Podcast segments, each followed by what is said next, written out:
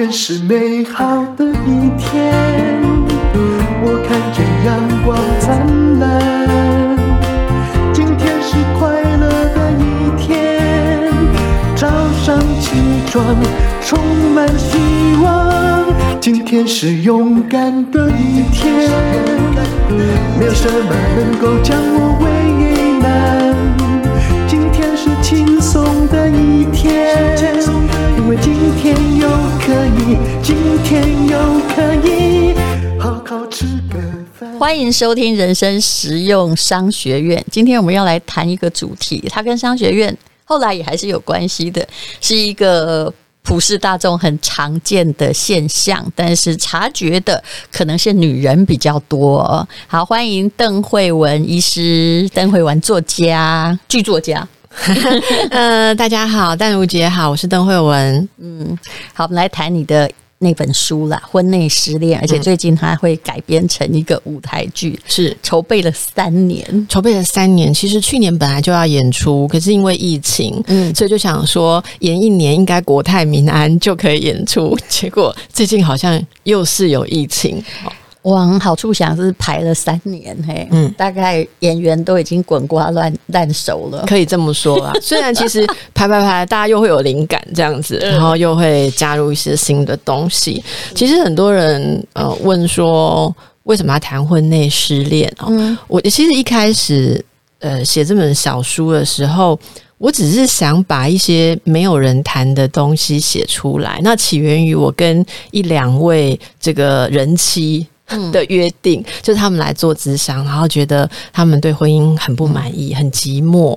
老公对她很冷淡。我记得其中有一位跟我说，她跟老公在同一个公司上班，中午在电梯遇到，她就跟老公说：“哎，一起去吃饭。”老公说：“我不要跟你一起去吃饭。”干嘛这样？对，然后他就一直想说：“我这样婚姻正常吗？”嗯、啊，我记得我那时候跟他讲说：“没有人能够替你决定你的婚姻正不正常。你去问一百个人调查，说有几个人老公在电梯遇到会跟他吃午饭又如何？好对，重要的是你 你想要什么？好，那在他其实我觉得这些嗯一起在探索的这些人妻哦，告诉我一个事情，就是。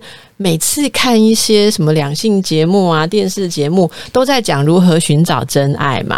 啊，可是问题就已经是逗了这一个，也不想离婚，也没有严重到要离婚。可是每天这样又觉得很奇怪，他们几乎找不到任何说法来让他们去想到底怎么了。那我现在只有一个第一阶段评语，就是如果他有意识到他是婚内失恋，表示他对婚姻还充满期待呢。问题就在这里，问题就在这里。我会发现一个人对婚姻满不满意哦，其实跟你嫁的人也不太有真正关系，除非他是属于那种极端的负面分子，很有问题的那种。如果一般人你遇到百分之八十以上都是平常人，那你婚姻幸不幸福跟你的期待值是成，这应该叫做反比的。期待值越高，其实你婚姻会不幸福。期待值越高，满意度越度越差，低，而且要看是期待什么。对所以我记得我在那个书里面，就是我。我我列出了几大原因嘛，好，然后每一个里面就有一个小例子。我随便举一个例子好了，有些有个太太就是说，先生对我很冷淡，然后对亲密关系也没有兴趣，嗯，好像我每次要找他讲话相处，他都觉得我是在找麻烦，所以好像我能够给他最好的东西就是不要惹他。啊，他说那这算什么婚姻？可是我们如果回来看，回头看百分之五十的人 是这样嘛？哈。嗯，对，其实我们自己也是在婚姻中不断的学习，不要打扰人家。是 是是，然后有时候也是这样，先这也是先生的感觉啊，就是说我好像只要跟他讲什么，或者只要稍微对他好一点，他就会说，嗯，这是什么目的？这样子，对，他不想也不喜欢。对，那可是其实我在做这样子的咨询的时候，我常常会发现说，哇。你是这样讲话，难怪另外一个人会很怕你来找他。可是我们自己有时候不知道，所以我说里面，例如说有个小片段是有一个太太，她每天都会帮先生做便当，嗯，然后后来她发现说，就是经过先生的那个公司遇到先生的同事，那同事跟她说：“哦，大嫂，你做的便当有够好吃。”因为他先常把便当给同事吃，就他就回来就很不开心嘛，哈。然后两个人因为这个事情吵起来。一直以为先生对这便当满意度很高。我跟你说，他的那个便当每一天几乎都是上千块的食材，他就是用有机最好的食材，每天早上起来做。他说冰冰箱不行，可是她老公非常讨厌吃便当这件事，他不能理解。就沟通起来，我就问先生说：“请问你有没有告诉过太太你不想带便当？”他说有。太太抵死说没有，两个人就在我面前就抓，然后太太说她绝对没有跟我说。先生说，你的问题就是这样，你不想听的话，你都听不到。我所以我，我那时候就有一个灵感，我就说，哎、欸，对，夫妻之间真的有一些事情是这样子。你会觉得这件事从一般人来看，这个男的简直是被肉包子打狗嘛？是那个，就是就是非常的没有感恩心的，被宠坏了。如果你从控制欲来看呢？事实上，我一直觉得。这个男他反抗也有道理耶，嗯，也许他就是真的不想吃便当。你觉得很，你都有机，然后食材很好，但那没有代表健康，从来不代表好吃哦。对，嗯。啊，不过我我其实觉得应该是蛮好吃，但是这里面有一个问题，可是他会想到那个被控制的，对，就是你讲的状况，你讲那个被控制，因为我觉得夫妻之间说穿了，一直有某种微妙的角力，嗯，好，例如谁贡献比较多，对。有些人其实会自己做一些像是贡献的东西，但是没有办法察觉说，我为什么要对你有贡献？这是我的安全感，因为你有欠我一些，嗯、那你应该不会随便对我不好，或是抛弃我。嗯、可是，在这种东西互动中，对方会感觉到这其实是有代价的，就是他接受你这些东西，他要挨你一截，会被你念，或者怎么样。像很多男人，这是你没有体会到的微妙心理。对啊，那像很多男人会说，呃。你只要就是什么朋友共同聚会的时候，太太只要讲一句说：“哦，哎，大家，比方大家都在谈三高，然后他就说：‘哦，哎，这个，哎，吴太太，你怎么都都没有都没有意见吗？’哦，我们家是不会有三高的问题，你知道我老公三餐都是吃我煮的，我都有帮他计算的很好。这时候你知道你先生觉得很丢脸吗？不，我听了也觉得很烦，因为我会。” 我相信你是医生，你一定会心里想说，就算你煮的很好，未来有没有也不知道啊。现在不要说太早啊。对啊，可是你看他这样，他就觉得他就是你刚刚说的控制嘛。那可是说穿了，在这些当中，我觉得还是回到，还是站在比较女人的立场。有控制就是上对下的关系，这跟公司的成绩。也有近似之妙，所以会让人家不舒服，本能想反抗，对，嗯、对不对？那我但是我想说，在这整本书里面，我其实比较同理的还是辛苦的人妻这一方。就是简单来讲，我就是想说，为什么会吃力不讨好？吃力不讨好，对我而言，就是说你投下去的都是沉没成本啊，得卖者啊，你有没有办法卖者？嗯就好像我们在当直升机父母，我觉得有了孩子之后，你自己也感觉到说，我想为你这样做牛做马，其实你不知感恩，但这时候怎么办？难道继续做吗？其实我的答案是先卖者。嗯，那但我觉得我请教你啊，你觉得为什么有些人嗯都还要继续做那些没有回报的事？我觉得，当然你一直付出爱哦，本身就是你人生的某一种出口，但是你要想想，就是。如果对方哈，就像你的爱就变成他耳朵都听不进去，然后他像石头没有办法吸你这个水的话，其实你应该思考，这不是他要的。嗯嗯嗯嗯，我我也是这样觉得。然后我在想，有些时候是我们一直在付出哦，其实变成是我们需要。对，那我我再问你一件事情，比如说一个母亲或父亲，或者是。嗯，他常常会说：“我好担心你哦。”嗯，But 他 do nothing。嗯嗯嗯，就他没有做任何事情。嗯，那你觉得呢？你舒服吗？当然是非常不舒服。我就说一个经验好了。对呀，啊，例如说，就是在找出口。他告诉你：“我这个爱你不能吸收，就跟没有到是一样的嘛。”对。例如说，前一阵子不是都常常雨天吗？好，那我有一个智商的孩子，好，他就说。他很讨厌下雨天，嗯，因为每天他要进学校的时候，他妈妈就会跟他说：“你不要去图书馆，因为图书馆在楼上，嗯，你不要去什么运动教室借借球，因为那在地下室，他都要走楼梯。”他妈妈说：“你有可能会滑倒。”为为什么？好，所以所以他明明是个健全的孩子，他都要站在门口，不断的跟他妈妈保证，然后他妈妈还要跟他说：“你讲一次哪些地方不能去。”然后他就要告诉妈妈学校哪几个地方他绝对不会去，而且要保证。然后进去之前，妈妈还要跟过来说：“记得哈，你保证哦，这些地方绝对不会去。”好，你说。这样子的孩子，他再大一点，他就会反抗了嘛？哈，那就是你刚刚讲的嘛。妈妈表达这样子的担心是爱吗？我觉得没有错，但是他为什么不跟小孩讨论更安全的方法，或者跟小孩讨论？他如果不去这些地方，他会损失什么？然后他应该怎么去判断？嗯，好，那这些东西因为比较复杂，所以我们有时候常常在表达对对方的关心的时候，其实是希望说，我翻译成说，你最好不要让我有任何的担心，因为老娘不想操任何的心。这时候其实对方感觉到的。他并不会很高兴的感觉，你爱他，你的叮咛让他感觉他是被拒绝，他被拒绝，他的需求，而且他是未来还被你拒绝，未来的可能性被你拒绝，对，很讨厌。这个孩子稍微大一点，他就会说。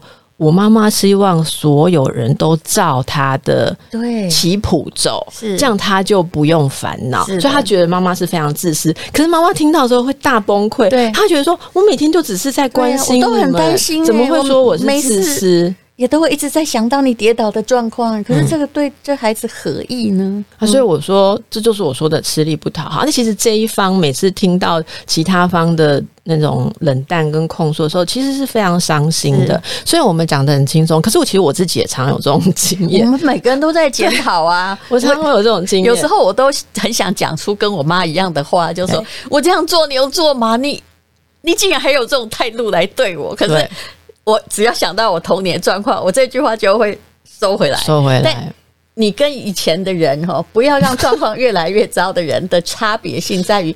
你会深呼吸，收回来，光收回来就是人生的很大的反省跟进展。嗯，真的是这样啊，真的是这样。就算你刚刚那个例子，你不做便当也是人生很大的进展哦。你放弃了，嗯，啊、不要焦灼于那个点，那边是花岗岩打不通的。嗯，对啊，所以如果我们做一件事情，我其实后来体会到说，如果我们一直做一件事，对方没有欢喜，是那就表示说，我我我觉得那个感觉是说。我好像我最会的就是做便当嘛，或我最会的就是什么？如果在这方面对你没有效，那我是不是很慌？说我没有你要的东西。可是你说的这样的太太，她后来假设她有小孩或是什么，她的人生或她有公司都一样，她人生问题都会遇到。我这么努力，而你不接受。如果她持有这种态度，她的人生会觉得怎么到处都是。一个妹子这么早，所以到工作上也是一样，也是一样。就是比如说，老板也常常会说，或老师啊，他会说“恨铁不成钢”。你觉得这是什么？搞不好他本来就不是铁啊，没错，也不会变成钢，没错。他需要他的对待方式，但是你一直在那边 push，其实只是在恶化关系。所以那个对不对位呀？这就我后来听到有一句很通俗的话，就是你。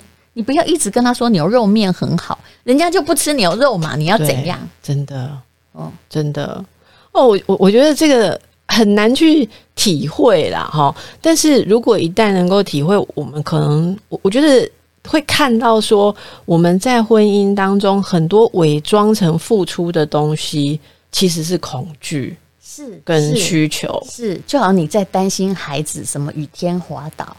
那其实是你自己的恐惧，是跟他的现实生活无关。嗯，如果你真的想要成熟，并不是叫小孩按照你的话，而是你去深呼吸，去化解你的恐惧，自己雨天走十遍看看，然后看你有没有什么更好的方法去教小孩啊？是是要教是没错，而且最严重的是现在是会有反效果，比如说一个太太她一直在跟老公说：“你不要有小三哦，不然我就怎样。”或者跟小孩说，雨天不要去哪里，你会滑倒哦。但是你会发现，哇，禁忌实在太可爱了。只要你说不。就是你给人家那个放过话的这件事，肯定会成真，几乎下回力镖一样。你有没有觉得，这就是你对生命的态度啊？你越不要让它发生的，我觉得你讲这个已经到灵性的层次，就是灵性的呼唤。我现在不是在讲这，我现在在讲克里希那穆提。嗯嗯嗯，对，的确是。你讲的，我就想，我其实想到一个例子，就是嗯，书里面还有另外一个片段，然后。就是他觉得他很注重婚姻幸福的原则。对，可是我在那一张按了一个标题叫做“注重原则胜过人”。什么叫注重原则胜过人？就是说，那我姐我们俩结婚哦，我们每个礼拜六一定要一起出游。对，礼拜天儿子小孩一定要托长辈，我们一定要约会。他就坚持这样搞。可是他先生是在业务发展的时候，六日要去打高尔夫球，要去应酬见客户，然后他就会很生气。超恐怖的，我不是说高尔夫球恐怖，我是说下那个规则的人。对啊，因为世界在变，而你不变。对，然后你知道这个东西智商到后来没办法，他们真的要离婚的时候，他先生咬住了一个点，什么？他就是说，在你的眼中，嗯，你想要的，就是都已经是死的哦。你根本没有看到我是一个活生生的人。他说：“我想要去拿这笔生意，所以我那两天不想跟你喝咖啡。我想要去拿生意，对我来讲，因为他心不在那儿，你还要他去。然后，所以说穿了，其实这个太太她心里其实长期有一种不安全感，她需要。”一直确定先生把她看得最重要，嗯。可是先生他他认为我为什么要二十四小时都把你当成最重要？我有时候事业重要，有时候我妈重要，有时候我我自己的朋友不能重要吗？你自己是医生，你知道为什么医生娶护理师大部分是比较幸福的吗？因为目标比较一致，因为他们了解那个环境。有时候半夜你被抠走了，是因为有人要救。至于他明天跟你约去溪头玩，显然没有比人命重要。而他经历过那个环境，他明白的，他会去肯定你的伟大，对不对？如果他今天娶的是一个千金小姐，他就不懂。但蓉姐，你知道吗？好妙，这个话题我前两天才跟同事在聊。我真的不是在肯定医生跟护理师婚姻，而是我看了很久，这样是比较幸福。但是，但我觉得我告诉你一件事，嗯、我前天跟人家聊天的内容是这样，嗯、前提就是说，好，有一对其实我们大家也都蛮认识的医生跟医生娘，嗯、好，然后。那个，我觉得那个医生娘真是周到到帮助这个医生很多，嗯、就他会把他所有合作的对象都打点的很好，嗯、所以我我就感叹说，医生就是还是需要这种医师娘，才不会像其他，例如说两个两个人就是不能了解，吵吵闹闹。是啊，结果我的学生们跟我说，学姐现在不是这样了，嗯啊、现在的年轻医生娶娶年轻护士哈，嗯、跟你们以前啊。已经不一样了。怎么说？因为现在我们女性已经很少人会觉得我要以老公的事业为事业，嗯、尤其是如果他自己没有在这个职场上的话，好、嗯，其实你我的意思是，他比较能体谅，不是吗？没有，因为我我也是这两天才学到了。嗯、现在比较年轻的学妹告诉我说，哈、嗯，呃。知道是一回事，可是现在当每个人都觉得我没有要跟你在婚姻当中合作，我自己的生涯也很重要的时候，嗯、他即便是不管他是什么，他他也要升教授啊，嗯，他也要深造啊，他也要干嘛？嗯、所以他你不回来，你给我去加班，嗯、然后你要留在 center，那晚上我就走不动，嗯、孩子在那边该我就没有办法写论文，我就没有办法升等，所以两个人互相都把自己当成是生活的重心的时候，嗯、以前那种有一个人扶持着另外一个人东西不再管用，我觉得这也是现在我们婚姻，你看每天去年。有多少人离婚？艺人名人，我觉得这是是一个需要去克服的问题，因为已经不真的不再有人在婚姻当中觉得我是要来帮忙你的。是，但是如果这个时候每个人会善用现代的一些解决工具跟现代的分工，也许会管用。比如说你现在讲的是高收入的目标群。那你可能狠一点，比如说 家家里有人陪他睡觉，或给丈母娘，或者你就说那种请三班保姆那一种，一堆钱，然后把自把那个太太自己的时间也空出来，空出来，我觉得是可能，但其实背后会扯到一个经济问题，嗯，还有更多的舍不舍得的问题，嗯，时间观跟价值观、金钱观始终是。你不想承认，但他们还真扣在一起。嗯，对，所以这个后来啦，哈，你说你让我想到这个就变成舞台剧的时候，它是有几个明星，因为我看到好多耶，有很多个角色，对不对？他其实是有三对夫妻在人生不同的阶段，嗯。嗯嗯好，然后我们的导演那个维维伟伟，他其实有很多之前戏剧跟舞台剧的经验，然后很妙的是，伟伟没有经历过婚姻，嗯，所以我一开始知道说，哈，你要来编婚内失恋，那个制作人跟我讲的时候，我说，嗯，是这样吗？不会结婚，好，结果我我看到他创作出来的改编出来的剧之后，我觉得很有趣，因为他站在一个客观的角色来看，我觉得甚至比我们看出了更多的盲点。那在戏剧里面，其实他就表现出那种。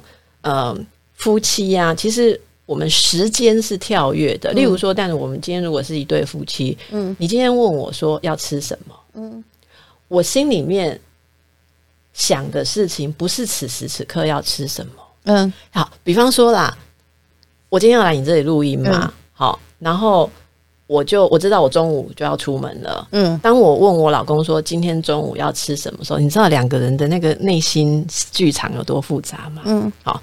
他就说：“啊，能吃什么？哎呦，意思就是说你中午要出去啊，能吃什么？嗯，对不对？那我那这句话其实我会不太爽，不是？我会觉得你是不耐烦些什么？但是你也没办法直接讲说 怎样。我难得中午要出去，对对，你有需要这样讲话吗？对方一定会说：我哪有讲？大家会吵起来，又又进入一个误解模式。你心里就知道说他有一点点，好像有一点点那个，可是你就要装作没事。可是你又不甘愿，你等下就会回一句话说。”你可以讲想要吃什么，不一定不能弄啊，好、嗯，也可以事先先弄好啊，或事先先叫好啊，嗯、然后他就反过来说，那你要吃什么？嗯，好，然后那你就会觉得说，哦，就是这样子。就是不能够让人家觉得安安心心去工作，无后顾之忧吗？难道你就不能讲说啊？那你今天要工作，那我们早一点来定什么或弄什么，或者我们中午就吃泡面啊？你几点回来？我们为什么就不能？可是问题是，人就不是为了让你舒服而存在的嘛。那所以伟伟在这个戏里面，他让我们看到很多的对话，就是一对，比方说婚龄比较老的，他们在讲话的时候，为什么讲话会这样子？刺来刺去呢？因为其中一个人在报的是十年前的仇。Yeah, 我回你一句话的时候，再报十年前的仇。例如说，你现在问我说今天中午要吃什么？嗯，好，我可能回你一句话，他可能就回说吃可以活下去的东西吧。嗯，好，因为他们可能十年前吵过一场架。Yeah. 太太说：“婆婆煮的东西，这个跟萨提尔在讲的一样。对，下面那个百分之九十的冰山出现。对啊，所以他可能在吵哦，在像在剧里面，就是他他太太曾经说过，他妈妈拿来的鸡是臭酸的，是吃了吃臭酸的东西。”不会活命，所以他现在就回他一句说：“那就吃可以活下去的东西。”那太太也会知道你是在回十年前的，所以两个人的相处有很多很多，不是说什么好好相处啊，周末要约会就可以解决的。很多人，嗯，你进入婚姻，真的后来就是我刚刚想的那句话。那你的舞台剧也许是替大家找一个出口吧。你真的期许哈，进入婚姻越久，你对婚姻的期许。如果越高的话，或按照你的剧本演的话，那么基本上不破灭也是不可能的。没有人要按照你的剧本演，他又不是演员。对，我觉得我们其实就想告诉大家这一点呐，哈，就是说婚姻没有什么呃标准。然后我们也不能够一定要求都要演出像台面上的模范那样。相信大家看得很有同感呐、啊，可能比做婚姻之商会对你们更有用。